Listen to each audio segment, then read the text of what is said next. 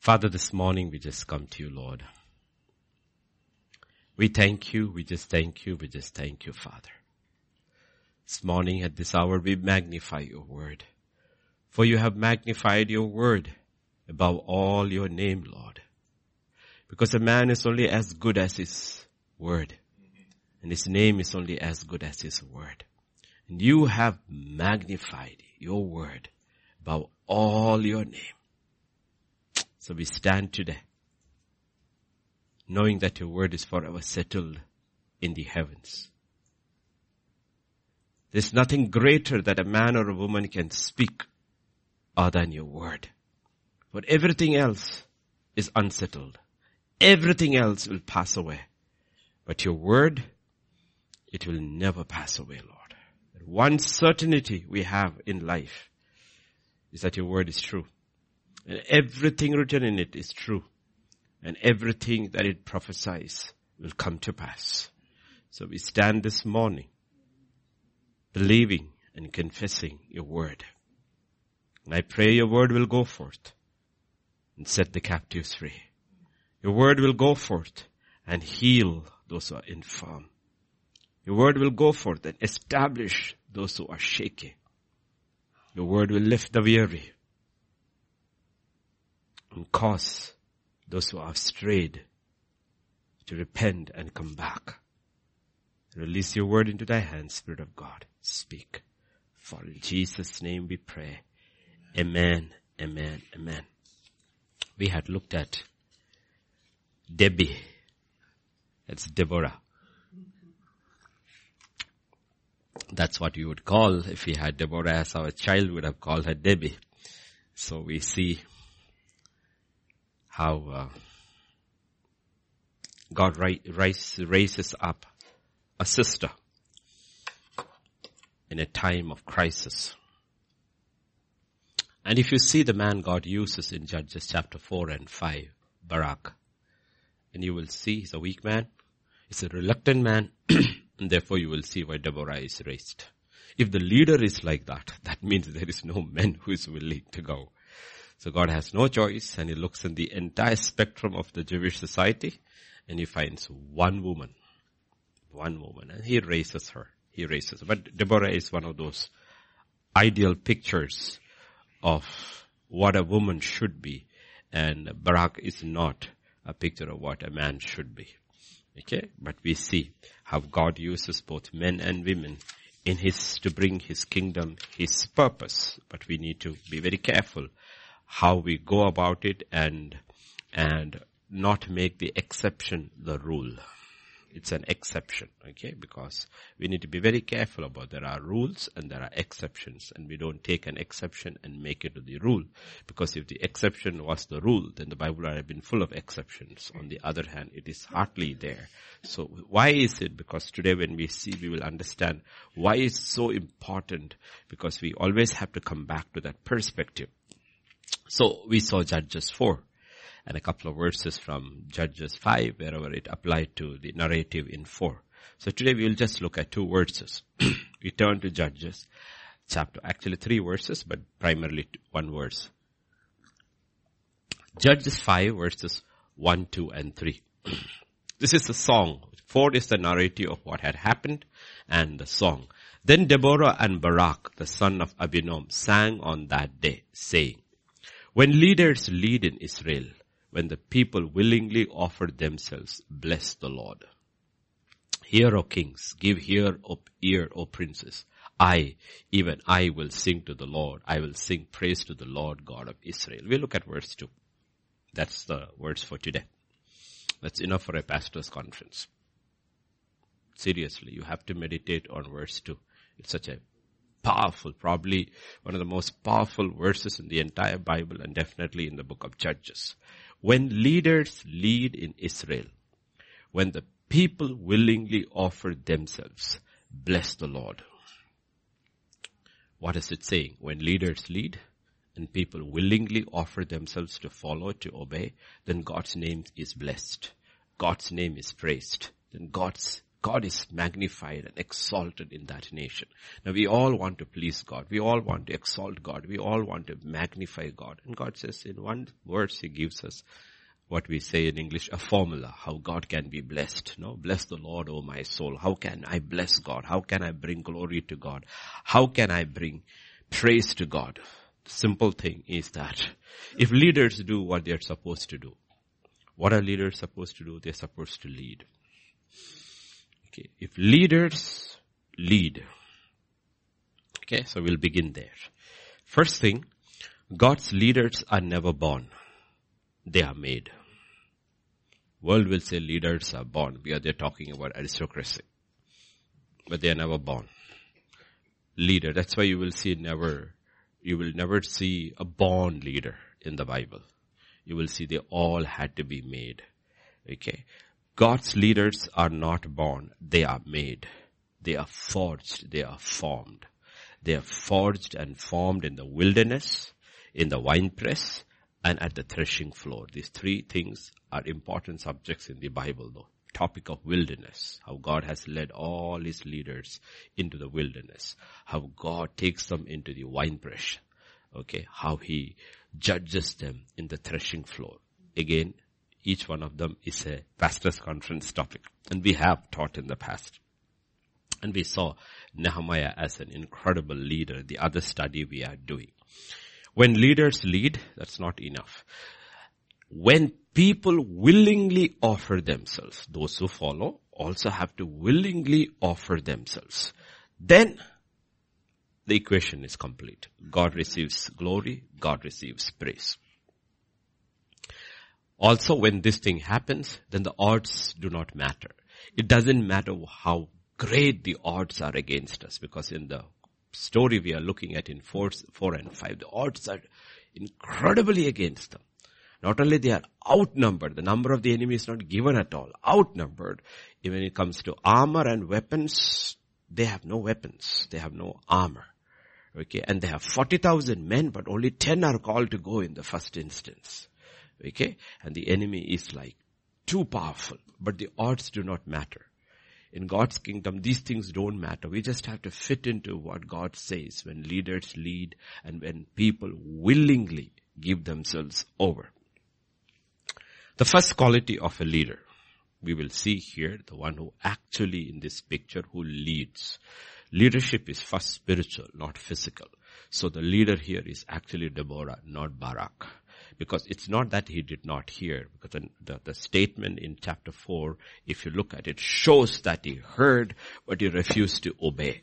So Deborah has to call him and in a way give him a mild rebuke. Yeah, verse 6. She sent and called for Barak, the son of Abinoam from Kadesh in Naphtali, and said to him, has not the Lord of God Israel commanded? Has not the Lord God of Israel commanded? Meaning you know it. You know what you're supposed to do. Okay, you know what you're supposed to do. But sometimes when we hear from God and we think we know what we're supposed to do, we hesitate, and then the word of prophecy comes to us to confirm. That's how prophecy should be. Prophecy, the whole purpose of prophecy in its specific, very narrow sense, is to confirm what we have already heard from God. Prophecy should not be what causes us to make a decision. Each one, especially in the new covenant, not the old covenant. In the new covenant, prophets led in the old covenant, but in the new covenant, we are all called to hear from God. That's the new covenant. Each man will hear from God. Each one will know God. And then, okay, I heard from God, but am I right, O Lord? Is it my feelings? It's my emotions? And then suddenly a prophetic word comes in the sense, even today, somebody might hear through the message God saying, like, people will say, okay, exactly that's what you spoke was exactly what I was asking God, and I got my answer. What happened? The word became prophetic for somebody and it confirms to you. Okay, so that's basically what is happening over. He had heard, but he did not obey. Or maybe he was hesitant. He looks at the odds and he's wondering, is this true? And there is a person in the society who is that. It is Deborah who sits under a palm tree and all of Israel goes to her for counsel. Why? Because if you look in the book of Deuteronomy, all this should have come from priesthood. By the time you come to the end of the Judges, to the last judge, you will see the priesthood is so corrupt. It is completely gone blind. And when the priestess has failed, God has to pick a woman whose mouth will speak what the priests were supposed to do. The knowledge of God was supposed to come from. Okay. So it is also an indictment upon Israel. Okay. Whenever God raises a woman leader, it is a judgment upon the men. You were supposed to be hearing. You were supposed to be listening. You were supposed to be leading. And because you don't do your job, I have to use the next person that is available. If man won't do, then woman will be picked up and men should not complain. Men should not complain. That's basically what's happening over there. Okay. So the first thing leaders do is that they hear. First thing, you want to be a leader, you have to hear. You have to hear. So we see Barak hears, Deborah hears. So at that level, they both are the same. But that's not enough. Second, they have to trust and obey. In that case, Barak is one step backwards, but Deborah hears and is willing to obey. So she calls him and she gives him a mild rebuke. So leaders first have to hear and they have to trust and obey. When it comes to leadership for us, the role model is Jesus Christ. Okay? Why? Because every true leader must first be a true follower. If you are not a true follower, God can never make you a leader one day. And therefore, Jesus is a true role model for everybody because he is a true follower, he is a true servant, and he is a true leader. Because he showed us within his life for the first 30 years what it is to follow and to obey. And the next 3.5 years, he showed us how do we lead. Okay, he first followed, then only he led. First Corinthians chapter 11 and verse 3. First thing before, what Jesus did. I want you to know that the head of every man is Christ, the head of woman is man, and the head of Christ is God. First thing Jesus settles in his life is the question of headship. As long as you haven't settled the question of headship in your life, we will never go any further with God. Man, it's a different thing with God. Jesus settled that once and for all. You know what? My head is my Father. It's not a question of equality. He knows he's equal to the Father. He's got the same power, all the same divine attributes of the Father. The Son is no lesser than the Father. The Father calls him God. The Son calls him God. The Father calls him God. Both are God. But he settled this question of headship. The first thing, if you ever want to be a leader, to be used by God, you have to settle this question of headship. Once that is settled, he also is able to settle everything that follows. What is that? Hebrews chapter 10, verses 5 to 7. Therefore, why? Because he settled the question of headship. When he came to the world, he said, sacrifice and offering you did not desire, but a body you have prepared for me. In burnt offerings and sacrifices for sin, you had no pleasure. Then I said, behold, I have come. In the volume of the book, it is written of me to do your will, O God. So, it's very clearly settled. What is it settled? You are my head. To do your will is my pleasure. Your will is my pleasure. It is not that there is no sacrifice and offerings. Everybody's life, there are sacrifices and offerings. There's nobody's life in the world in which there is no sacrifice and offering. The only difference is it a sacrifice and offering unto God or is in the name of God unto self? It's the only question. There is no, even the fellow who sleeps 12 hours a day is sacrificing. It is impossible to live without sacrifice. Everybody is, he will only wake up later and realize he has lost his life. But it was a sacrifice. He sacrificed at the altar of the bed. Okay? So, there is nobody whose life where it does not have sacrifice and offerings. The only question is, it is for self or is it for God? Okay? Is it God's will or is it my will? It's God's will or my will. Okay, so we have to get this order very, very clearly. Headship has to be established, Christ established. Will has to be established. Whose will is it? Jesus makes it very clear, I have come to do your will. And in the volume of the book, it is written about. He tells us something over. That's why when we prayed also, we always say, he has magnified his word above all his name. So many people do not see. There are two things when it comes to the word of God. One is the hearing and one is the reading. Two things are there. Everybody wants to hear, but God says you already read. Right? When you haven't obeyed what is written, how can I speak to you something over and beyond that? Right? The 21st century church's struggle is that either they don't read what is written, or what is written, they overlook and they want a prophetic word above what is written. Okay, so remember this. Even Jesus did not expect that first. So the first 30 years of his life, you never hear any prophetic voice of the Father to the Son. He said, go by what is written. All he has is the Torah. 39 books of the Old Covenant. Go by that. And that is what he kept. Okay. And at the 30th year, I'm not saying God did not speak him before that, because the Bible says morning by morning awakened me. And you taught what? But what is he teaching him? He's teaching from what is written. Okay. But after that, he is getting specific guidance how to go about each day at different phases in his life. So never negate the written. We negate the written at our own cost. Okay. So the Bible says, so that we go back to Judges 5:2. It says, we will look at it differently at another time. And when leaders lead in Israel, and Jesus is one, the greatest, when people willingly offer themselves, what did Jesus do? He willingly offered himself to the Father. I have come to do your will. Isaiah 1 and verse 19 makes it very, very clear. 119. If you are willing and obedient, you will eat the best of the land. Eat the good. Okay, there are two things over there. Obedience is an outward action. Willingness is an inward attitude. You can be incredibly obedient with a stinking attitude. We say, most companies will only say that. We just want you to be professional. They use this. God doesn't want you to be professional. He doesn't want professional workers in his kingdom.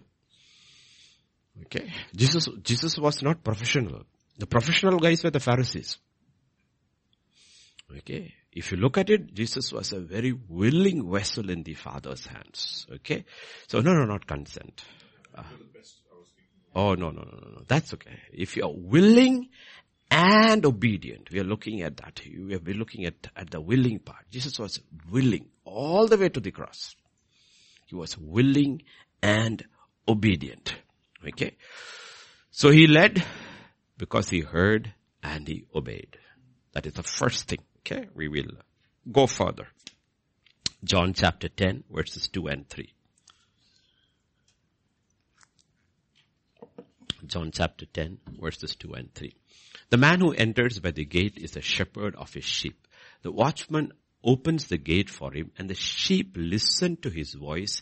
He calls his own sheep by name and leads them out. When leaders lead.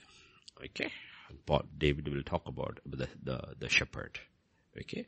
Jesus was led by his father. For 30 years, he allowed his parents to lead him. His father, because he was in his father's house. He allowed them to lead them. But he was allowing God to lead him through them. And whenever there was a discord between the leading of the father and the mother on earth and the father in heaven, he obeyed the father. Without dishonoring them. That's why you see him in the temple at the age of 12 after the father and mother have left. He knows very, very well what does my father and mother want me to do? Go with them. But he hears a voice above that, stay here. Stay here. And he chooses. Okay, so always parents, we have two little babies also in our midst. Be very careful when your children says, God told me. God told me. Because sometimes as parents, we may miss what God is telling our child.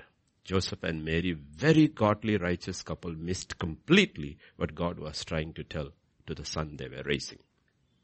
Listen to children. They can hear very carefully if we are bringing them in that godly atmosphere. Sometimes we make these mistakes, like men do not hear the voice of their wife through whom God speaks. Men and women do not listen to the voice of the child through whom God speaks. The prophetic judgment, indictment over Israel was given through a little child called Samuel. Okay? He didn't speak through Hannah, who was a godly mother. But the indictment he brought would affect Hannah too. Everybody in Israel. Okay. So be very, very careful about it. That's why we have to be very, very careful to see that we are always in tune with God, so that God can speak through our own children. God can speak through our spouse. God can speak through somebody else. Because if our heart is surrendered to God, God can speak. See, my fundamental, I may be wrong. Okay, I may be wrong. But my fundamental premise is not that the nature is exactly the same, but almost the same. When Romans 12:3 says God has given a measure of faith, I do believe God has given a measure of faith to every man and woman in the world. The question is, will we hear? Everyone. We are born with a measure of faith. That's why man is different. Everybody. You will say, what about those who haven't heard the gospel? God says the whole of creation declares. Even an absolute normal man, when you look, Sarah, why do pagans worship idols? I'm not talking about the ones who are into occult. I'm talking about the average. Why do they worship idols? You go look at behind every idol, there is a power that is identified with creation. But they are not able to see the creation is reflecting the glory of an unseen God. So there is a measure of faith in every man and woman. Every man and woman. There is a measure of faith that is given.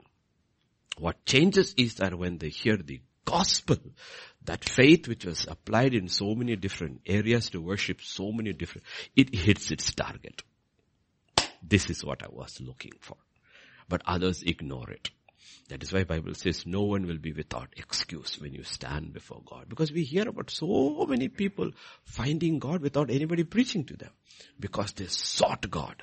They sought God. They looked around and they decided, you know what? This is not it. There's something beyond it. Because why?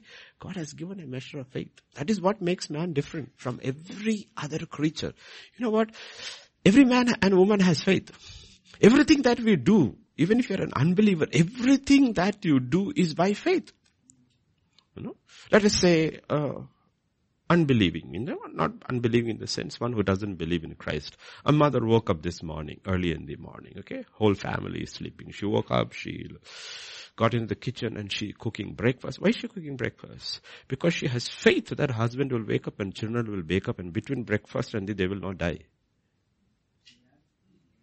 Everything that we do, only man does. Everything that man does is by faith. Because every man knows there is no guarantee. Yet he keeps doing. We all educate our children. What guarantee is that they will study and become something? There's no guarantee at all. Everything man does, that is what makes man different from the rest of creation. We do it by faith. But when we come to Christ Jesus and believe in Him, that faith takes a different tangent altogether. Spiritually, we get born again and our spiritual senses awaken. It awakens. And we are called now to live and by faith of what God has speaking and has spoken. That's what I'm talking about. So here we have to understand. We hear His voice. He calls His own sheep by name and He leads them out. So about willingly following God, okay, willingly. And the thing about willingly following God is this. You don't understand often what God is saying. Okay, like I said, there is an element of faith in everything that we do, like I simply was talking about our children, right? Every parent willingly wakes up in the morning and gets them ready, pushes them to school, you know. And the odds, if you look at it, look, when I wrote my class 10 board exam in Kerala, I think there was 500,000 plus kids writing class 10 exam. And everybody knows the number of seats in class 10 and the number of seats in class 11 are completely different. You don't have 500,000 seats for class 11. It's not there. Maybe around 200,000 seats or 370. Meaning, almost half of them will not cross into 11. And then too, when you look at the premier colleges, out of them, very few will make it. Yet, you are pushed. The odds are always against you. Let us forget about IIT. Let us think about class 11. IIT and all is a different question altogether. We talk about IIT and MCET and NEET and all. From 10 to 11, you know what the odds are. Yet, we have faith. Even though the odds are against. That's what God is talking about. The people in the world are very smart. Even though the odds are against her, they fight, they push. But you, my children, the odds don't matter at all because faith changes everything. You got God with you. You got God for you. Only thing, don't try to twist God's hands to use God's power to do man's will. That is our problem. So that's where Jesus comes and says, in the volume of the book, it is written upon me, I have come to do your will. And in that there is sacrifice and offerings. The other sacrifice and offerings God doesn't want. But when we are doing God's will, there is a great amount of sacrifice and offerings, and our whole life becomes a sacrifice and offering. It becomes a sweet-smelling aroma to God. So get this very, very clearly. So when you have heard, you need to step out and do it willingly. Even though the odds are against you. Physically, by sight looking, there is no guarantee of success. And you also do not even know what success is like. See, every miracle we talk about, we know it only because we are seeing at the end of the story. But when they were doing it, they had no clue what was going to be the result. Oh, I have handed Sisera into your hands. He still doesn't know what is going to happen. How is it going to happen? What is going to be the end of the war? He still doesn't know. We are hearing, every soldier was killed. His chariots were overthrown. We are knowing it and we are saying hallelujah because we saw the end of the story. But if you are with Barak when he is going down the mountain, all you have is palpitations. You have no clue what is going to happen. I will show you what it means. Turn to Luke chapter 5 and verse 2. And Jesus saw two boats standing by the lake, and the fishermen had gone from them and washing their nets. So don't miss that. Verse 2. Okay? I believe two of them is Peter and Andrew. Okay? They're washing their nets. Verse 4 and 5. When he had stopped speaking, he said to Simon, launch out into the deep and let down your nets for a catch. That's all he said, for a catch. We know what a great catch, but he didn't say just a catch. Simon answered and said to him, Master, we have toiled all night and caught nothing. Okay. Nevertheless, at your word, I will let down the net. That is willingly. It's making clear two things. We have caught nothing. Whole night we toiled. And when God calls them, what are they doing? That is verse 2 is important. What are they? Do you know? What do you mean washing the net is from the water. You don't wash nets. What does it mean washing the net? Have you ever gone to the beach and seen them early in the mornings? Raj and all will know. We who are from the coast know very well what it is. When it comes, the net is full of junk. You know how many hours it takes to clean the net? Pulling them out by one and throwing it out because it picks up everything from the ocean bed. That is what it means they were cleaning the net. Imagine, all night you got nothing. Whole morning you were cleaning the net and the Lord is saying, putting the net in. We always look for easy ways out. Now, if you brought up dogs like I did, you know, the dog goes out and comes, especially it's an apsu with furry hair. That fellow comes with we call it burr, from the grass all over. You have to sit there patiently and take it out. Otherwise, poor fellow will suffer. Cleaning the net is like that. Or let us say, Indian context, that your daughter with long hair comes with lice. Western is a different thing. Immediately shave the hair, pour kerosene, burn the head, and all kind of things, No, they used to do it in the past. I'm telling you, in the past, I've read in their ancient history, they used to shave it and put kerosene. But it's not such a great thing, okay? It's just like a mosquito. But the question is, we'll say, we have to go take her and cut her hair. But then you look at the eyes of the child.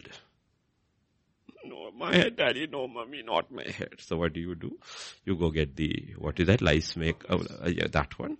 You sit there and wash it, this thing. Can you wash it, this thing? Then what do? I did it. You sit with the child, it's hurting, but you want your hair or you don't want your hair. I want my hair, then sit down there. Every knit is picked out one by one. You pull the hair out, you put the knit out, you pull the hair, you knit. Why do you do it? You're cleaning the net. What is the easy way out? Cut it off. Cut it off. Now trimmers are also available, very easy. See, we always look for the easy way out. Jesus doesn't give you an easy way out. They had finished cleaning. I mean, if you were thinking, Lord, why are you not so compassionate? When they brought the net out and they did not catch anything, you could have told them, don't clean the net, we'll put it again in. After they finish cleaning, he told them, okay, put the net in. Okay, put the net in. All right. Like, people will, if I were Pastor Vijay's father and mother, or my parents also, I would ask, Lord, when he was doing his intern, why didn't you call him? Why did we have to waste this time and energy, 3 years of engineering, B.Tech, 2 years of M.Tech, 5 years of PhD? Lord, why this waste of time and everything? When at 11, why didn't you call him? God said, no, I was waiting when to call him. Right? It is not about perfection. It is not about timing, about perfection. Then only we will understand. Do you really believe or not? Believe it. It's very easy to obey God when you're called in class 10. Ayyo, thank you Lord, I have saved so much money. Bible college, they will give free also in India. Thank you Lord, you called him at 10. You always had a doubt about this fellow, whether he will finish or not. I thank you Lord. But when you have finished your engineering, your PhD and God calls you, odds are all against you. Right? And that's what he's saying. But at your word. All he has is that. At your word, I will let down my net. All Barak has is the word of the Lord, which he has heard probably in his privacy of his prayer closet, wherever. And Deborah tells him, no, at your word, go down the mountain. Leave your comfort zone. Leave your secure position. Go down the mountain and meet the enemy. That's how it all begins. He willingly gave himself over. When leaders lead, people willingly. But before people can willingly give over, the leader has to willingly give over. People will always sense a leader who has not given himself over. Yes. Let's simple talk about politics. There is only one politician in the world who is loved by people. That is Trump. There's not a single politician anywhere in the world who's genuinely loved from the heart by anybody anywhere in the world. You know why? Because the people who love him knows this man has willingly given himself over for the nation and for a cause. Others are all talk. They're all talk show artists. But there's only one man who has willingly given himself over in politics in our modern. And people look at that and God looks at that. Okay, when leaders lead, but before leaders can lead, they need to be a follower. And God makes this call to us, offer yourselves as a living. What is that? A call to give our lives willingly. He doesn't say, I command you to, he doesn't say. There's no command. In the new covenant, there are no commands. Everything is a willing surrender. There are no commands. Though the willing servant receives it as a command. Like you, we say in English, your desire is my command. Okay, your desire is my command. So that's what God is talking about. Okay, so please understand, the word of the Lord has come. Are you willing to obey? That is Barak. Okay, so the order is established over there. God, leaders, and followers. That is verse 2. Okay, God. Jesus is very clear. Who is my head? God is my head. God is my head. And Jesus is a willing follower. So he shows us the way. He's a willing follower. Whenever you change the order, the result is tyranny. People will immediately think that's about when you change the order about the woman taking the man's place. No. When God is out of the order, the most godly man becomes a tyrant. If you take God out of the picture, this always order is this. God, man, followers, family, whatever it is. We'll only talk in the terms of a home. You take God out, the man becomes a tyrant. Man becomes a tyrant. Okay, understand that. David, the most righteous man in his generation, when he took God out of the picture, became a tyrant. He destroyed Bathsheba and killed her husband and brought death to the son. He became an actual, he was no longer a king. He was a tyrant. Though he was a righteous man. You know why? In that he took God out of the picture. He kept God out of the picture. So please remember, when do men and women become tyrants and bring chaos and confusion? It's because they take God out of the picture. God out of the picture. Never take God out of the picture. You take God out of the picture, the result always is tyranny.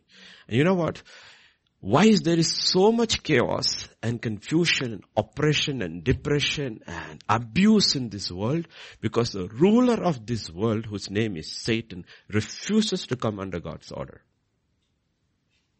And the result is tyranny. And Jesus came to show, how does peace come? How does righteousness come? I will show you. I will come under order. And he comes under the order of God and says, God is my head, though I am equal to him. God, Satan was a creation. I am not a creation. I am a self-existing God from the beginning with the Father. The Son was with the Father from the beginning. But I will show you what order does. Order does. Okay. So please get this order. It's very clear. It's God, it's man, it's woman, it's children. That's the order. We don't have to look at the whole universal picture. Only if you get the basic picture, right? The fundamental picture, right? That is the home, right? Everything else will fall right. Everything else will fall right. But when the order is displaced in the home, God goes out of the home. You know what? I mean, probably Dr. Richard could verify it. You know, cancer actually begins with one cell and then grows. All disease, it's one cell, one or two cells. The body has millions of cells, but one cell goes out of order, right? And it starts infecting the others. The order is displaced. Order is displaced. Okay. So we don't look at the whole body. Whole body. When God says, I have knit you together in your mother's womb, he's saying, look at the order in which I have made you. So this is important. This is important. Okay? Because in Judges 4 and 5, Deborah hears and she encourages Barak to lead. Barak to lead. And I'm telling you often, especially today, and from ancient days, if you look in the old in the covenant, and especially in the new covenant, women hear. Women hear as well as men, sometimes better than men. But what should women do? They should be wise like Deborah and push their men to lead. She pushed. And when he was unwilling to go alone, she said, okay, if you're unwilling to go, I will come along. But you can do this without me. I will stay back and pray you through. But you can do without me. They don't have to see me. They have to see you. Because if they see me, there will be always confusion. The weak ones over there will say, oh, this is what now the order is. No, we don't change order. But he was too weak to go along. So she took him and she told him very clearly, if you do this, what will happen? It will be an indictment on leadership. The glory will go to a woman. Okay. In Genesis 21, verse 10 and 11, it is Sarah who hears. Therefore she said to Abraham, cast out this bondwoman and her son, for the son of this bondwoman shall not be heir with my son, namely with Isaac. The matter was very displeasing in Abraham's sight because of his son. But who heard? And do you know this is a simple example which Sarah heard is what God will use as an entire doctrine in Galatians chapter 4 and 5? But Paul will have to use we or by because she heard and he refused. He did not hear. And if even he heard, he didn't want to believe it. She heard very clearly. But you know what? If you look at verse 14, verse 14. Though she heard, she doesn't lead. He has to take action. So Abraham rose early in the morning, took bread and water, put it on her shoulder. He gave it to the boy, to Hagar, and sent them away. It doesn't say Sarah sent them away. See, by now, Sarah has learned. I can hear, but my husband should lead. Okay. And the result is you have order there. Now, if you look at in chapter 15, we don't have to go there. Chapter 15, we'll go to chapter 16 actually. Chapter 15, it's Abraham who hears. But in chapter 16, verse 2 and 3, Sarah leads. Sarah said to Abraham, see now, the Lord has restrained me from bringing children. Please go into my maid. Perhaps I shall obtain children by her. And Abraham heeded the voice of Sarah. When Sarah is speaking the truth, he did not listen. When she's speaking something she did not hear from God, he's listening. Now she's leading over here. He heeded the voice, though he is the one who heard. God did not speak to Sarah. He spoke to Abraham. Did you see? Did you see the stars? This is how, you know what? Whatever he told her, she decided, I need to interpret it this way. She looked at herself and he said, you know what? I'm not going to bear any child. It's over. But you're still good. Why don't you take my maidservant? The Bible says, he listened to her voice. Now, if you look at when she leads, what is the result? Verse 4. When the order is displaced. She conceived. When she saw that she had conceived, her mistress became despised in her eyes. You have chaos. You know why? In this whole picture, there is no God. Only the name of the Lord is being taken in vain when God is not there in the picture at all. So you know what is happening. Everybody is saying, the Lord told me, the Lord told me, told me. The result is chaos. There is confusion. There is chaos. There is conflict. And what happens? You look at another Barak. The gene of Barak is there in Abraham. That you will see in verse 5 and 6. The name of the Sarah said to Abraham, my wrong be upon you. I gave my maid into your arembesh. She saw that she had conceived. I became despised in her eyes. The Lord judged me today. Everybody is bringing God in here, but they never inquired of God in the beginning. And verse 6, look at this man. Abraham said to Sarah, indeed your maid is in your hand. Do to her as you please. This is Barak. Okay. He doesn't lead. And what did Sarah do? Sarah was a typical Indian housewife. Dealt with a maid severely. She fled from her presence. Okay. That's one of the reasons why we believe, one of the simple reasons, logical reasons why you can believe the Bible is absolutely true is because nobody is whitewashed in it. No man will write a book like this. Sarah will be an angel. He will be a seraphim, an archangel. Children will be all. Nothing like that. Everybody with warts and boils and everything is clearly shown. The marital conflict, the nastiness of the mistress, the pride of the maid, no, the passiveness of the man. Everything is shown as it is. But what is God saying? That's the kind of people I could only find. That's the one I used. Okay. She takes things in her hand and gives it her, like we say in India, nicely to the maid. And the maid ran for her life. Verse 7 and 9. And God meets Hagar and told her, what's happening? Yeah, 7, 8, 9. He said, Hagar, Sarah's maid, he's very clear. When God speaks, it doesn't matter. You have conceived Abraham's child, but order doesn't change. Who are you? Who are you? You're Sarah's maid. That's you are. Whether you like it or not, you belong to her. Given or bought, you belong to her. Right? If you work for Capgemini, employee. 8 to 5 is your login and logout time. You belong to them. You gave that time to them. Okay. Sarah, Hagar, Sarah's maid. Do you know how Deborah is introduced to us Bible? Deborah, a prophetess, wife of. That's not how it happens to us. Like when I went to my children's school, you know, I'm never identified as by my name. Oh, that's Andrew's father. Realize? Identity is like that. Is she mentioned as Lapidoth? the husband of Deborah? No. Then the glory goes to her. That's not how it's written.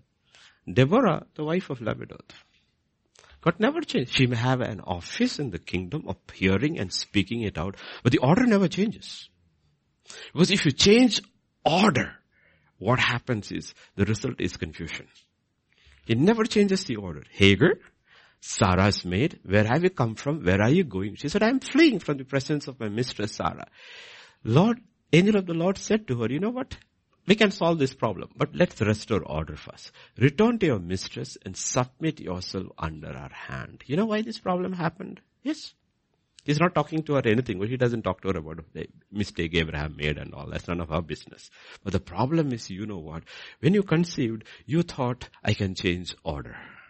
But you cannot change order. You cannot change. You despised your mistress. You despised your mistress. Okay. And we have to be very, very careful about these things. Very, very careful about these things. Because India, it's a very, speaking, right? Like, you look at government offices, you will see a PO, especially in Kerala. Oppa! You will see it everywhere. Bus conductor, MA beard. Peon, MA, PhD. Because so many qualified people struggling to get a government job.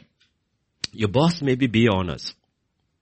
He's reached there because of seniority. You got a PhD. You better be careful. Don't change order. Don't change order. Stay there and work your way through. All your accomplishments mean nothing when you get into a system. There you go by order. And Christians should know that very well. Very well. You know why? Because we are living in an age where there is no respect to that order at all. Absolutely no respect. And we saw in the last 4 years in US, the way they used to talk about their president. You can criticize policies, but you do not abuse your head. He's the head of your state. You know, and we see that happening. And these are things we need to be really very careful about. You know why? Because we don't get these things right. Nothing is going to change. He refuses to take responsibility, and you will see the gene is there in Barak also. Why are we coming to this? Because sometimes we forget what is happening. Malachi chapter 4 verses 5 and 6. This is the last verses in the Old Covenant. Okay, this is talking about the end, our days. Behold, I will send you Elijah the prophet before the coming of the great and the dreadful day of the Lord. So it's not the first coming of Jesus Christ, talking about the second coming. I will turn the hearts of the fathers to the children and the hearts of the children to their fathers, lest I come and strike the earth with a curse. God is saying, I'm giving you two choices. One, restore your home. Otherwise, I'll come and judge this world. He's not talking about nations. He's not talking about corporations. He's not talking about anything. He says, before I come back, I will give one mandate to the church. Restore your home. Because if the home is restored, the church is restored. The church is restored, the nation is restored. You cannot restore a church or a nation without restoring homes. That is the building block. This is the final promise in the Old Covenant. So we cannot change the order because everybody is trying to change the society without changing the home. And the home cannot be changed unless we understand what is the order in God's home. What is the order in the home? The head of man is Christ. Don't bring the head of woman is man. That is not the key. The key is the head of man is Christ. And how did Christ show? Christ showed what is headship. And the problem is this. The bane. Bane is another word. B-A-N-E is meaning curse. The curse on the earth is being passive men. Passive men. Like Barak, like Abraham. Right from the beginning. Why does the fall begin? We will say because Eve ate of the tree. No.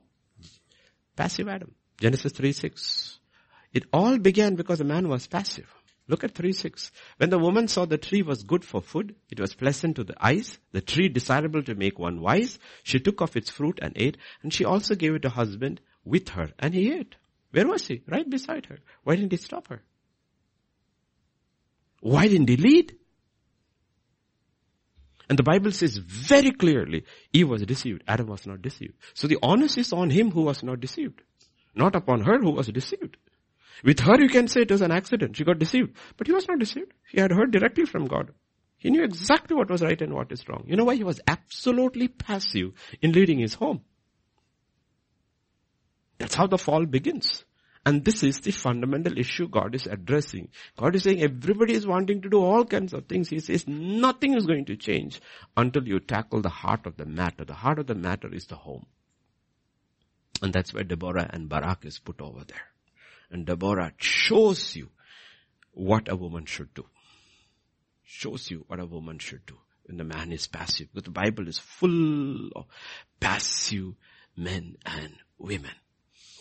Abraham is passive. Isaac is passive. Look at Genesis 27, 1 and 2. This is a man of God. Right? It came to pass when Isaac was old, his eyes were so dim he could not see. He called Esau, his older son, and said, "My son," he answered, "Here I am." He said, "Behold, now I am old. I do not know the day of my death." And verse 3, he says, "Get me some. Please take your weapons, your quiver, your bow. Go out to the field and hunt game for me. What do? Cook it the way I like." You look at verse 4. Right? "Make me savory food, just such as I love, and bring it to me that I may eat, that my soul may bless you before I die." You know what this is? Why did he become so passive? Because this is what has happened in the 21st century world. Men have become passive because they have been compromised by the lust of the flesh. They have been compromised by the lust. Either it is sex, or it is alcohol, it is drugs, it is simply the pursuit of pleasure. Even if it is a good thing. The reason you do the good thing is because you get pleasure out of it. It doesn't necessarily have to be a bad thing. Is football a bad thing? No. Cricket a bad thing? No. But there are men who don't come back home. They're playing cricket for 5 hours, 6 hours a day. Is it a bad thing? No. But you know what? The pleasure of a good thing can destroy you, because what happens is you are not doing what you ought to do. What you're doing is, because we always think that these things are bad, drugs are bad, alcohol is bad, gambling is bad. You know what? Everything is bad if it is outside the will of God for you. You know exactly what you are supposed to do and what you are doing, you know, what you are doing. In the age where I grew up in Kerala, you could go into almost every home after 6. You wouldn't find a single man in the house. And you could go onto the streets. You couldn't find a single woman on the streets. All the men were out. And the children practically grew up in their homes without seeing the fathers in the evenings and the nights. And they will come back at 9, 9:30. None of them were alcoholics either. None of them were alcoholics. In my entire lane, there was only one alcoholic. Nobody drank. But everybody had their business with their men, their clubs, whatever they were doing. You know? And this is what God is talking about. We forgot what is it all about. Passive men like Abraham, like Isaac. One man of God said this: "If men should show the same dedication at their workplace to the dedication they show to building their home, they would all be fired without notice." The man of God said, the same dedication they show to the building of their home, if they were to show the same dedication in their workplace, they all would be fired.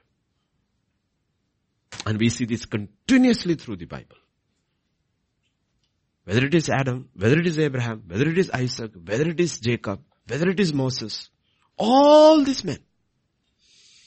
No, because we need to get to the fundamentals. God has promised already in the Old Testament. There is only one way restoration will take place. And this is the last key, the spirit of Elijah. That spirit that was upon Elijah will come back and once again tell the church, repent and get back and put your house in order. Build your homes again. Every one of them. Please don't misunderstand. Every one of them were successful. Abraham was unbelievably successful. Isaac was so successful. Jacob was very successful. Genesis 31, 38 to 40. Don't misunderstand this also. Not only they were successful, These 20 years I have been with you, your Eves and your female gods. I have not miscarried the young. I have not eaten the rams of your flock. That which was torn by beasts I did not bring you. I bore the loss of it. You required from my hand whether it was stolen by day or night. They were successful. They had integrity in their workplace. There I was in the day. The drought consumed me. The frost by night. My sleep departed from me. They were hardworking. They were successful. Men of integrity in their workplace. They are hardworking. They messed their homes up because they would not invest in their homes. So don't misunderstand these people. If you looked at their workplace, they were incredibly successful people, men of integrity and hardworking people. But you look at their homes, they would not spend time in their homes. What God was supposed to do. They all learned later. So don't forget fundamentals, because if you forget fundamentals, we bring that curse which God has set upon ourselves and upon our own homes. Right? In Exodus 4 and verse 24, you will see another passive man who is being called. It came to pass on the way. Where is Moses going? Moses is going to deliver Israel out of Egypt. The Lord met him and sought to kill him. Why did he sought to kill him? He said, Moses, you are going to deliver a people. I have anointed you. But you know what? You are such a passive man when it comes to your responsibility in your home. Are you uncircumcised? Did you do your first basic duty as a father with your sons? Have you circumcised them? No. Put your house in order first. I put you first in order. Now put your house in order. Exercise your authority as the father. The boys are small. Maybe your wife doesn't want it, but that is irrelevant. Do it. You know what is right and what is wrong. Exercise your authority. Do it. And he's so ill, she has to do it. Okay? So Jesus showed us how to lead. And when men refuse to lead, not nations, homes. When men refuse to lead homes, what do we have? We have what is called a national crisis. Either we have, like in India, tyranny, because most Indian men are tyrants. They only give orders, they don't serve. Okay? Or, like in US, men are the invisible men. Jesus turns everything upside down. Okay, that's what he does. Ephesians chapter 5 verses 21 and 22. Submit to one another in the fear of the Lord. Wives, submit your husbands as to the Lord. And men love it. But verse 25 and 26. Husbands, love your wives just as Christ also loved the church and gave himself for her. Okay, so he says, in the home, there is sacrifice. From the man. There is. This is not in the office. This is in the home. There is. He gives himself over for a purpose. John chapter 13 verses 3 to 7. And then 12 to 17. The final lesson Jesus gives to the church. Jesus, knowing that the Father had given all things into his hands, and that he had come from God and was going to God. Jesus knew everything. His order was very clear. Rose from supper, laid aside his garments, took a towel and girded himself. After that he poured water into a basin and began to wash the disciples' feet, to wipe them with the towel with which he was girded. Then he came to Simon Peter, and Peter said to him, Lord, are you washing my feet? And Jesus answered and said to him, what I am doing you do not understand now, but you will know after this. And verse 12 to 17. When he had washed their feet, taken his garments and sat down again, he said to them, do you know what I have done to you? You call me teacher and Lord, and you say, well, so I am. Who is Jesus? The head of the church. Who is the church? The wife. Who is Jesus? The husband. He says, do you know what I have done to you? I am your Lord. I am your teacher. Who is the head of the wife? The husband. What does he do? Sanctify her with the word. One of his functions. What am I? Your teacher. If I then, your Lord and teacher, have washed your feet, you also ought to wash one another's feet. That's why we say family is a team effort. Everybody helps. No? In India, that's not the way. The wife serves the husband and the wife serves the children. The rest are all lords. But that's not what the word of God says. He says, do you know? Most assuredly I say to you, a servant is not greater than his master, nor is he who is sent greater than he who sent them. If you know these things, blessed are you if you do them. He changes the entire, he turns the entire principles of the world upside down. He says true leadership serves, and it serves in the home. You're always a leader first in your home before you can be a leader recognized outside. That is fundamental. If there has to be a restoration which we are looking for, the men have to rise up. Passive men have to rise up. And God will change things. And then what happens? When leaders lead and mom and the children follow, the praises go to God and the nation will bless God. In Hebrews 11, why is this important? Let me tell you why is this important. Hebrews 11, we all know Hebrews, by faith, by faith, by faith, by faith, by faith, by faith, by faith, by faith. But if you look at all the stuff that happened in by faith, most of the things that happened are very simple, ordinary things. At the end, there is a very important verse, which is verse 39 and then 40. And all these, having obtained a good testimony through faith, did not receive the promise. All of them. From Abraham. Nobody received the promise. Why? God having provided something better for us, they should not be made perfect apart from us. What is God telling us away? God is telling us that, you know what? Faith is not displayed in bringing down mountains and bringing down walls and parting the Red Sea. It's not. It is simply lived obeying God in your homes. And one day, everybody will be rewarded. There will be millions of people. Nobody saw them. But the man led his house. The woman and the children all followed him. And when that day comes, God says, well done, my good and faithful servant. Take your reward. But we'll say, I brought the wall down. I parted the Red Sea. He says, did I ask you to do all those things? If you were asked to do, good for you. But this is what I ask everybody to do.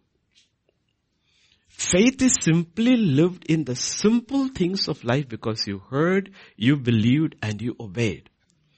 And most of the things which people did in the Bible, we always think about supernatural things and the miracles and the signs and the wonders. I'm telling you, most of the people who will be rewarded in heaven had no signs or wonders. They just obeyed God in the simple things and built their homes. That's all they did. And that's all God asked of them. Otherwise, what is the hope for people? There's no hope. Let me explain to you by statistics, because we like statistics, right? India's population is 1.3 billion. How many? Million. Central government employees, which are basically who rule over us. The federal government employees are our rulers. Is 1 crore. Roughly around 1 crore. 1 crore would be 10 million, right? That is less than 1% of India's population. Did you get it? It's 0.79%. I checked the percentage in the morning. How many leaders are there in this country? Less than 1%. What does it mean? 99% follow. 1% of leadership. Put the statistics into God's kingdom. How many people do you hear in Hebrews 11? 20 names mentioned? How many billions are they talking about? So only 20 people get crowns? No, the rest were only asked to do what they were asked to do. Simple lives. Just build your homes. If people just did what they were called to do, you know what? If people just build their homes according to the principles of God, you don't need a deliverer. The land is delivered. You don't need a Deborah.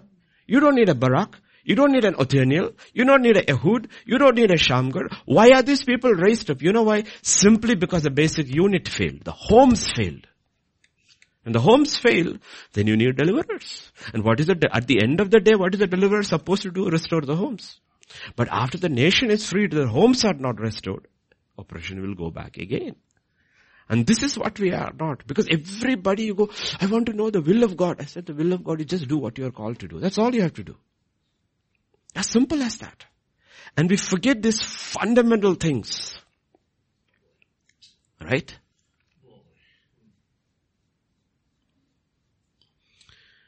Because what will happen is, otherwise, is that, you see, all these men were weak, but Abraham will one day become a strong man. In 18, verse 18 and 19, God speaks over Abraham. I know where I picked you, but you will not end up that way. This is what we all should end up. Since Abraham said, surely become a great shall. Great nation, mighty nation, all nations of the blessed him. For I have known him in order. What did he call him? In order. That he may command his children and his household after him. That they keep the way of the Lord to do righteousness and justice. That the Lord may bring Abraham what he has spoken to him. He says, I know this guy. One day he will become everything. And we will see that in Genesis chapter 22. Verse 2 and 3. And then verse 9. Take now your son, your only son Isaac, whom you love. Go to the land. We know that. And verse 3, next day morning. What is he saying? He has accepted the headship of God completely, without reservations. Unlike the previous things that happen in the life, this is the most unpalatable and most difficult thing God is ever asking him in his life. And he's ready to obey. Headship has been restored. And if you come to the next words, Abraham built an altar, placed the wood in order, and he bound his son. The son didn't rebel. Order has been restored in the home. Right? And you go to 1 Peter chapter 3 and verses 1 to 6. Order has been restored in the home too. Like wives, likewise, be submissive to your own husbands, that even if some do not obey the word, they without word may be won by the conduct of their wives. When they observe your chaste conduct accompanied by fear, do not let your adornment be merely outward, arranging the hair, wearing gold, or putting on fine apparel. Rather, let's leave all that. Rather, let it be the hidden person of the heart with the incorruptible beauty of a gentle and a quiet spirit, which is very precious in the sight of God. For in this manner, in former times, holy women who trusted in God also adorned themselves, being submissive to their own husbands, as Sarah obeyed Abraham, calling him Lord, whose daughters you are. If you look at the whole this thing, you will see, you know what? When did she really accept the lordship of Abraham? It's when Isaac is being taken. Everybody has fallen into line. Everybody has fallen into line. Abraham has fallen into line under the headship of God. Sarah has fallen into line at the undership of Sarah. And Isaac has fallen into line at the headship of the Father. And God says, I got my home on earth. From this home, all the nations will be blessed. The first thing that he establishes in the realm of faith is the home of Abraham. A believing father, a believing mother, and a believing son. And the whole nation is blessed. We just have to go back to the fundamentals and nothing else. Fundamentals. Because we forget. Okay, I'll just give you one verse. Not one, no, one portion. Micah chapter 4 verses 1 to 4. Okay. Micah 4. Now it shall come to pass in the latter days. Okay, this is talking about, we are all waiting for Jesus to come, millennium reign. What will happen in the millennium reign?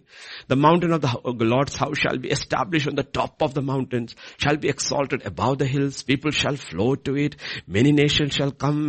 Let us go up to the mountain of the Lord, to the house of the God of Jacob. He will teach his ways. We shall walk in his paths. For out of Zion the law shall go forth, the word of the Lord from Jerusalem. It's all about the teaching that is taking place.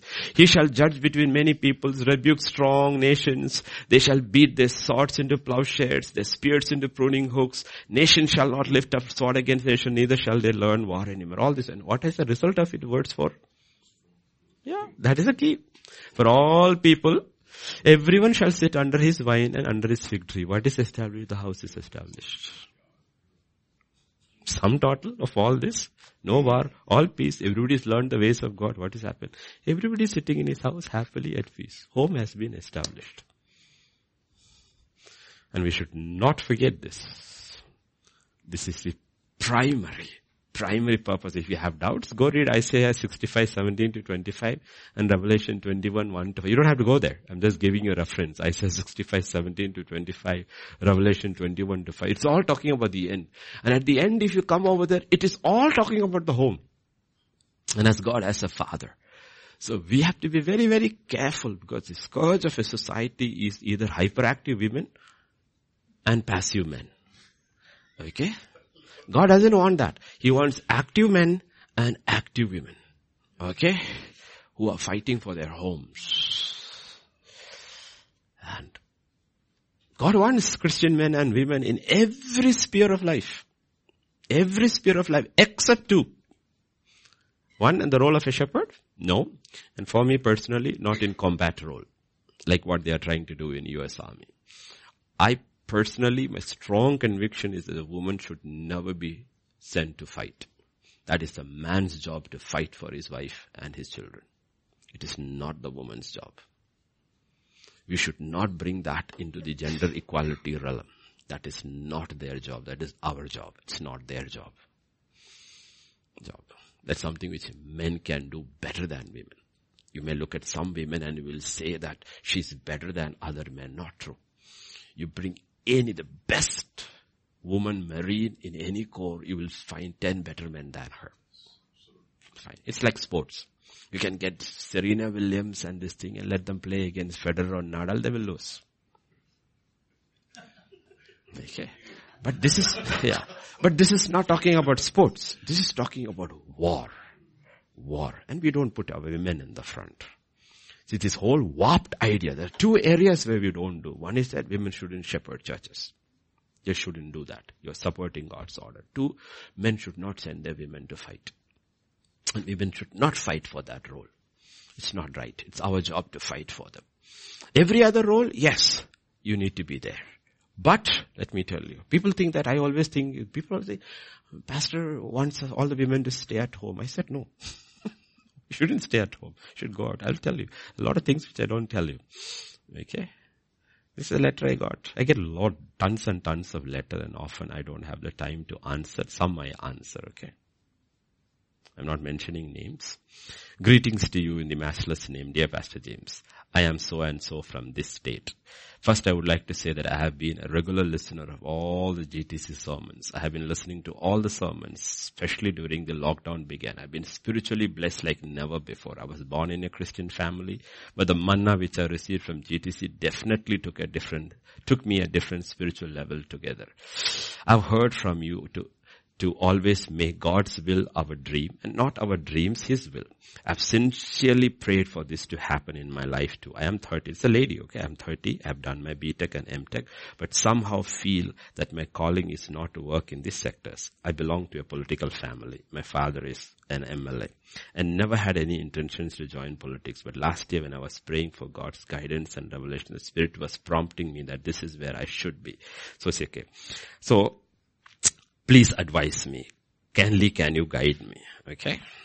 I didn't know who this person was. When I checked out, I realized, wow, her father is a current MLA, senior most MLA, and also he's a,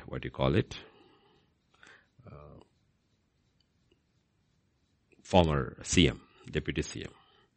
Okay. So the only thing I asked is that I told her this. My question to you is that still now, God is leading you.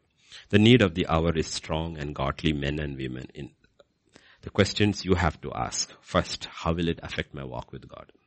Second, if you're not married, how will it affect my marriage? Third, how will it affect my home?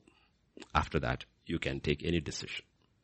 Okay, pray about it seriously because politics is a difficult field. Yet we need godly men and women in all positions to effect change like Daniel and Esther and Deborah at a time like this when the church is in crisis. But you should never do it at the cost of your home. At the cost of your home. Because it does not matter. After you have succeeded everything, if your home is gone, you're still unsuccessful. Especially if you're a woman. But God needs. We have very strong women now rising up in, conservative women rising up. We need strong women. But women always have to say, first, how does it affect my walk with God? Second, how does it affect my walk with my husband? Third, how does it affect my home? These three things. Prayerfully consider these three things. And then only step out. Because we need strong women. We need active women. But not at the cost. You don't want one cancer cell in your body. It will ultimately destroy your whole body. Because the strength of a nation is simply the strength of a home. Strength of a home. And that's the devil is very smart. He attacks homes. And homes are attacked, the nation is divided. And God is smarter. What does He do? He restores homes. What does He do? He brings restoration into that homes. So please get that order very, very correctly. Because when we are praying for, everybody wants to do great exploits. But the greatest exploits are done at home. You build your home. Simply, quietly, prayerfully, guard your home, pray your way through, guard your children. All of you have very, very small children. Let them see the reverence for God, the adoration from God, that you're all working as a team in the house. You're not competing with each other, but you're working as a team, and the order is established over there, and you will suddenly realize, you know what? My home is an oasis of peace in a turbulent world. My home is peaceful. And all hands at the deck. In the building of the home, everybody is involved. And don't get this wrong picture, because everybody wants to be apostle and a prophet and supernatural signs and wonders and all that, CEOs and everybody, Lord bless my dream and all. All that is good. But nothing should replace your home. Nothing should replace your home. You know, so whenever, all these years, because I have seen when that division happens in homes, you know, that's one of the worst things that can happen. When divisions happens in home, the misery and the turmoil they bring into homes. I've been seeing it for years. I remember specific cases I can remember where the wife was a believer and the husband was passive. And the wife used to take the children for the Bible study. Okay. And after some time, the father keeps the children back. You go on your own. And you know what he used to do? Every time the mother went for the Bible study, he used to give the son 500 rupees to go out and spend. Today he's a drunkard. He's an alcoholic today. Doesn't go home, doesn't go to church. You know why? Because the mother was spiritual and the father refused to be part of it. And sometimes it's the other way around. The father is spiritual, the mother is unspiritual. And you know what? They indulge the child in the flesh. Ultimately, what is happening is that the homes are being destroyed. Because the men and women, husband and wife, are in competition and not complimenting each other, raising up. You know? And you have to be very, very careful about these things. You know? Because people will say, I want a ministry. You have a ministry right in your hand. Absolutely right in your hand.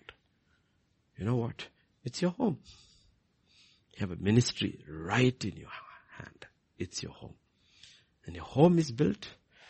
Imagine, huh? That's why God has, even if you're on church, you look at our own church. What is our church? 90%. Single moms, single fathers, and orphans. Right? And we have to bring them up, hold them together, stand there. But why did it happen like that? Because people forgot what is most important for God. What God is actually doing. What is God restoring. And at the end of the millennial reign for eternity, what is eternity? Let's read Revelation chapter 21 verses 2 to 4. What is eternity? I heard a loud voice from heaven saying, behold the tabernacle of, what is tabernacle means? Tent. Home. Dwelling place of God is with men. He will dwell with them. They shall be his people. God himself will be with them and be their God.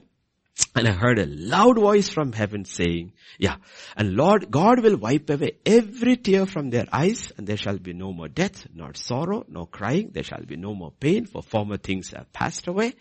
And he says, he who sat on the throne said, behold, I make all things new. And he said to me, write, for these words are true and faithful. What is eternity? It's a home. It's a family living together, and God is the Father. That's all. And Jesus is the spouse. And the church is the bride. It's a big family. It's a home. What I'm telling people is that don't pursue anything in life. Pursue anything in life at the cost of your home. Anything in life. Cost of your home. Careers at the cost of your home. Don't pursue a dream where God is not in it. And abandon your home if you're a man. And even if you're a woman, be very careful, talk it out, and be very sure. If you're a man taking something, you be very sure that you got your wife with you and the children will be safe. Very, very clear about these things. Don't do it. It will cost you. It will cost you in the long run. And men, be active. We have active men and inactive men. You ask my wife. Well, let's say, we talk. I said, one of the fundamental problems of our church is that we have very hardworking women and very passive men. Few active men. Most of them are passive when it comes to their home. Wives are, all the women, I said almost all the women in the church are hardworking. You name me one name in the church and tell me if she's not hardworking. In our church. One woman who is not hardworking. Everyone is hardworking. But not all men. Not all men. When it comes to their home. Very casual, very passive. And it is not good. It's not good. And Judges 5:2 is speaking to us men. And home, life in home is very simple. It's not complicated at all. It's very simple. Very simple.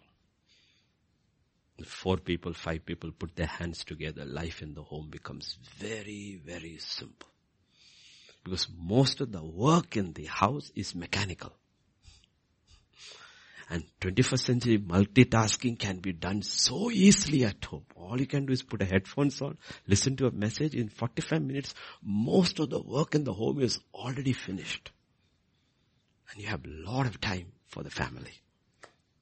Very easy. And men need to get really hand in and take care of their homes. Homes. Don't ever sacrifice your home for the world. It will be worth nothing at the end. And if a nation has to be restored, America has to be restored, and a revival is taking place, and I'm telling you, at the core of the revival, when it takes place, you will see what will happen is homes will be restored. The children will come back because the fathers have come back. I will turn the hearts of the fathers and to the children, the hearts of the children back to the father. The fathers would have come back home. And the children. Okay, so what does it mean? Symbolically speaking, the mothers never left. They were there, holding it together. It's a very difficult task. Very difficult task, holding it together. But men have to come back and get involved in the home, the life of their home. And that's what ministry is all about. Because God is a homemaker. He's not just a waymaker. He's a homemaker. Okay? And bachelors learn to do all these things now. All these things. I mean, honestly, in India, what has happened? Our mothers spoiled us. Our mothers, you couldn't. It's all passed down from generation. It's like the lady who bought the bacon. Small pan, cut the edges, and the husband said, why are you doing it? She says, that's the way my mother did it. She called the mother and she said, I don't know, that's the way my mother did it. Finally to call the grandmother, she said, that was because my pan was small. So the people don't even ask. We take it down as sacred, certain things. And Jesus said, you follow the traditions of men without looking at the traditions of God. God is a homemaker. And Jesus taught a final lesson to the church. Final lesson to the church.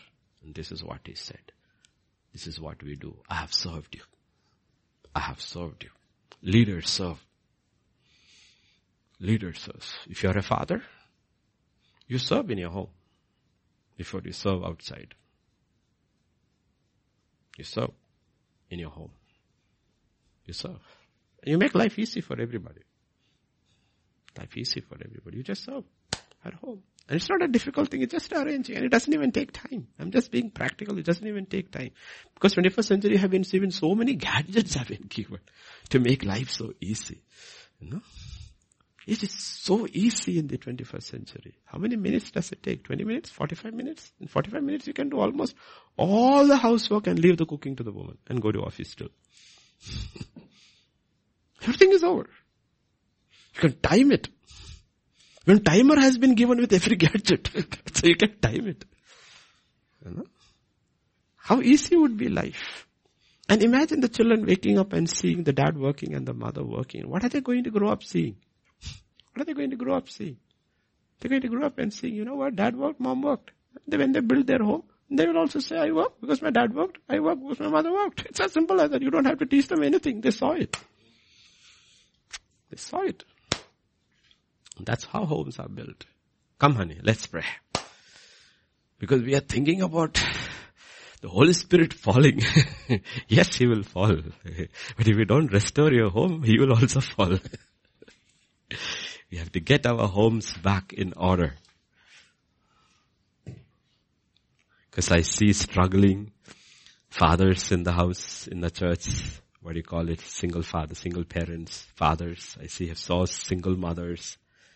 I see orphans, lost. And God is a father to the orphan, a husband to the widows. He's everything. You know, God is the original multitasker. He's everything. Right? If you're an orphan, he's your father. If you're a widow, he's your husband. If you're a widower, he's your wife. He will come and help you through all that. Everything he helps all through it all. No? And through it all, God is teaching us. No? He says, build your homes. Go back. Build your homes. Start today. And all the bachelors learn now. And our bachelors are good. They have learned very, very well. This is the best time to learn all these things. How to wash, how to cook, how to take care of your home. And to be so good at it, because if you're efficient in anything, you save time. One of the things, the primary purpose of efficiency is that you save time. You save time. And you do something over and over again, you will see it is, it's most of the things which the fairer sex, fairer also look at that, fairer sex complain about are very simple things. Very simple, and hardly takes energy, hardly takes labor. It's not time consuming, and it's very simple. Very, very simple things, and you can do it. And if you can't do it because you are very busy, and if you can afford it, hire a maid. Invest in a maid. Invest in a maid so you make the life of your wife easy. If you can't invest in a maid, then do part of the work. It's one of these two. You can't have it both way. I won't spend money on a maid and I won't do it also. God says, that is unacceptable. That is not unacceptable. You have to do one of these two things. I'm telling you, serious practical things. That's when the kingdom of God comes down. Kingdom of God comes down. And that's what Jesus did. This final lesson of washing his feet and the last portion in the book of John, he cooked for his disciples. And I always have this question, did he cast the fish or just come out? How did he get that fish? I always have this question. There are certain questions in the Bible I want to ask Jesus. When did you do a miracle or did you cast the fish? I know you cooked. Second, where did you get the fire from? You just blew into it like one of these pagan gods. Or, okay. What did you do over here? Because I see something. I see fire, I see coals, and I see fish. He not only washed his feet. Right? He not only washed his feet before resurrection. He cooked for them after resurrection. You know? Men should cook. Especially when your wife is pregnant. You should cook for them. Honestly, I'm telling you, okay. That is something which you do. I don't have that luxury now. But, okay. But, I'm telling you, when your wife is carrying, okay, you have to take care of them. You have to cook for them. Don't call Swiggy. Please cook for them. Okay. Don't do that. Cook for them. Okay. You have to do these things. And I'm happy most of our men, I think most of our men are good cooks. They cook. Some are, of course, experimenting. Okay. Some but when you cook, you have to be very sure you cook what they like. They like. If I never have cooked for her, I don't cook what I like. Some of the things I cook for, I don't even eat. Okay, so please do these things. Okay, please do things, or else hire a maid. Hire a maid. That is your service. Let's pray. Let's get a simple, practical thing. Yes, wife. Yeah. When those days she ate, ask her. I got her breakfast. I made her coffee and I kept her breakfast ready and made my mother's breakfast. And then only I left. By 6:30, everything was done. Tank was full. I didn't have to sweep and so. Otherwise, I came here and did that. Otherwise, I would have done that also. When there was no maid, she told me I washed the clothes, hung it, everything. Before she woke up, everything was done. So I'm not preaching from my head. Everything was done. Now she doesn't eat breakfast, otherwise I would make it for her. My mother also stopped, so I stopped making for her also. For the wife and the mother and what chores I could do with the house. Everything was over by before 6:30 in the morning.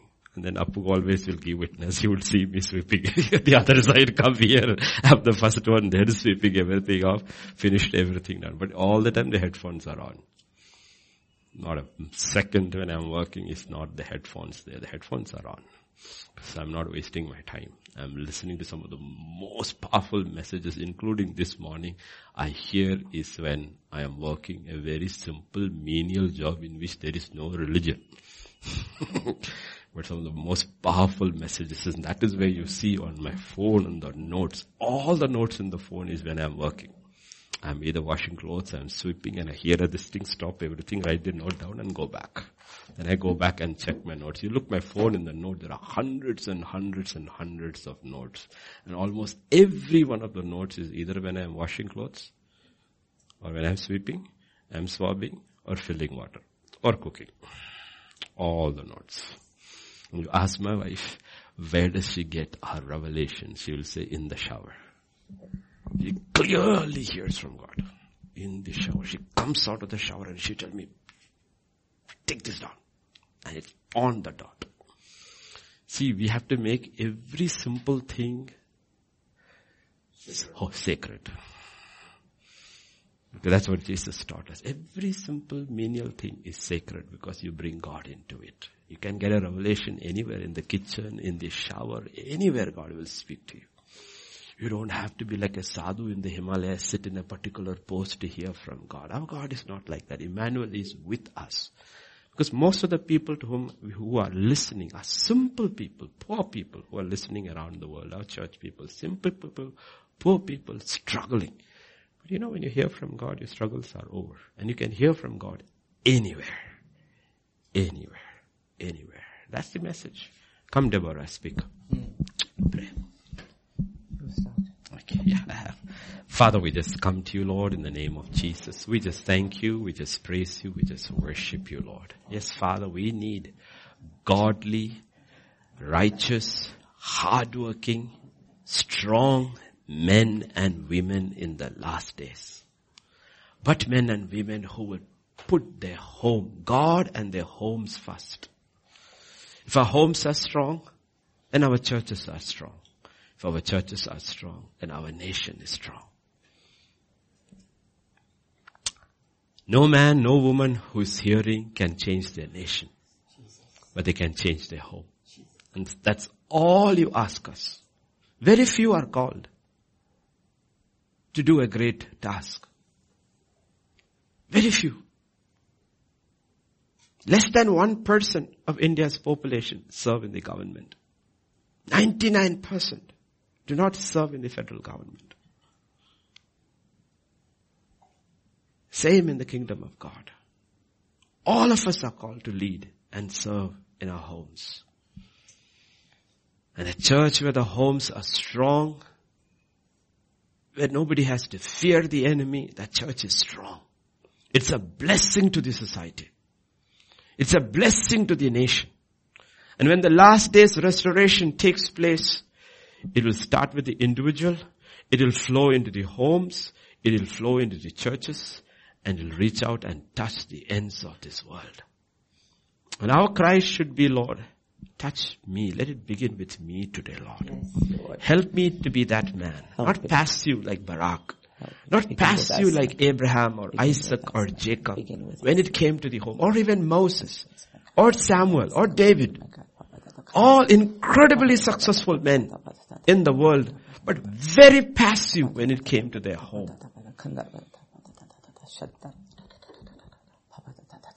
And we do not want hyperactive women also who ignore their homes, who destroy their homes for the sake of a crown in the world. We don't need either. We need active men and women in the kingdom of God who will serve in their homes and who will also serve God in the world. A lot of people have asked, Lord, so many people, I want to hear from God. And I pray, Lord, you have spoken to many of them. I don't understand what God's purpose for me is. You have a purpose right where you are. Exactly where God has placed you. You have a purpose right there. Jael had a tent. And she was a tent maker. And she had strong hands and arms. How she pitched her tent every day. She was strong. She had milk and curd, everything in her tent. When the hour came, God did not ask her to use anything other than her little tent and her strong arms and the hammer and the peg she used every day to pitch her tent. And the curd, the milk she had gathered and kept. That's all she used. And she brought deliverance into the land. And for everyone who is listening, you got a ministry right where you are. Whether you're a man or a woman, you have a ministry right there in your home. Secure your home. Secure your home. Serve in your home. Men, women, and children. Because when you serve, you are serving God. You're not serving man. You're serving God. Touch, Lord, our churches. Touch our homes, Lord. Touch our men, women, and children, Lord. Let them not be lazy and passive when it comes to their homes. Help us to build our homes, Lord. Once the homes are built, the church will automatically take care of itself. There will be very little work left to be done in the church. The church will be busy doing the work of God in the world. Because the church has become a testimony. Bless our fathers and our mothers. Bless our children. Help us to get that order right once again, Lord. For before you come, you said, the great and the dreadful day. Great for those who established God's order in their lives. Terrible for those who left that order. It will be a great day for many. It will be a terrible day for many. Wake, Lord. Wake us up, Lord. Wake us up. Wake us up. Yes, Lord. The spirit of lethargy, slumber, sloth, passivity. When it comes to the home, Lord, so many people, Lord, men and women, 21st century, when it comes to the home, very, very lethargic when it comes to the home. Building the altar at home so that God can feel at home in our homes. God is welcome. As God was welcome at Bethany, in Lazarus and Mary and Martha's home, he felt at home in that house. Touch, Lord, touch. Touch. We need men and women at every sphere in these last days.